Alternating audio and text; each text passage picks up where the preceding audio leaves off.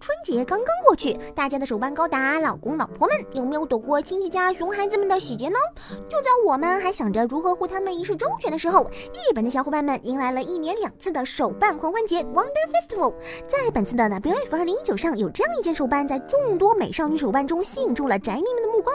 这款由青岛文化教材社在 Milestone 展位上出展的美少女人体模型，居然是可脱的，但是它脱掉的并不是衣服，而是内脏。根据官方介绍，这次的手手办是由生物教室里的人体模型为灵感制作的，目的是为了让宅迷们对医学和生物学产生兴趣，而且为了严谨，还是在专业医师的监督下制作完成的，可以说是相当硬核了。只是这样的手办真的会有人买来收藏吗？就算要买来送人，等等，俗话说宝剑赠英雄，要是买一个这样的手办送给一个学医的妹子。说不定他会答应你做女朋友。机甲和美少女结合在一起，并且在你手中撒娇卖萌，并且让你给他拼装做装逼的时候，你会怎么做？由 Sexys 和 Studio A Cat 联合制作的美少女机甲动画《Free Moms Go》近期发布了动画化的消息，并且放出了宣传 PV。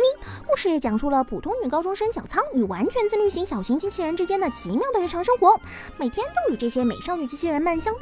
又有多少小伙伴们能够忍住不去买一套模型来收藏呢？而事实上，这部动画就是玩具厂商兽屋为了推动自己的机甲少女手办销量而制作的。为了卖玩具而做动画，这不是阴谋是什么嘛？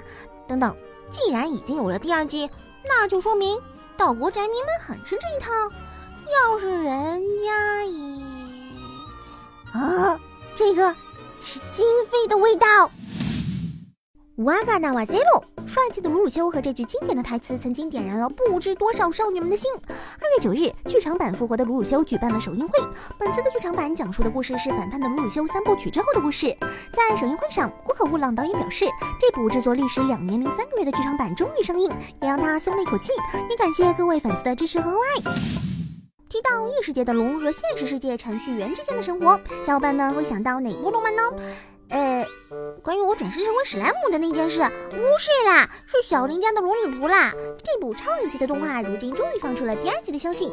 在最新发售的漫画单行本第八卷的书腰上，明确的写着电视动画第二季制作决定。终于又能看到卖萌撒娇的托尔和小林之间轻松有趣的日常了。呃，你们更期待康纳酱，托尔和小林才是主角吧？不过一想起康纳酱萌萌的样子和小粗腿，马杰巴可能。这一次动画的制作方还未公开，广大粉丝自然表示希望继续由金阿尼来制作。但有好多粉丝想到了另一个可能性，万一这个要是由 JC Staff 来制作，呃，过年是不是不要讲恐怖故事比较好啊？网球很危险吗？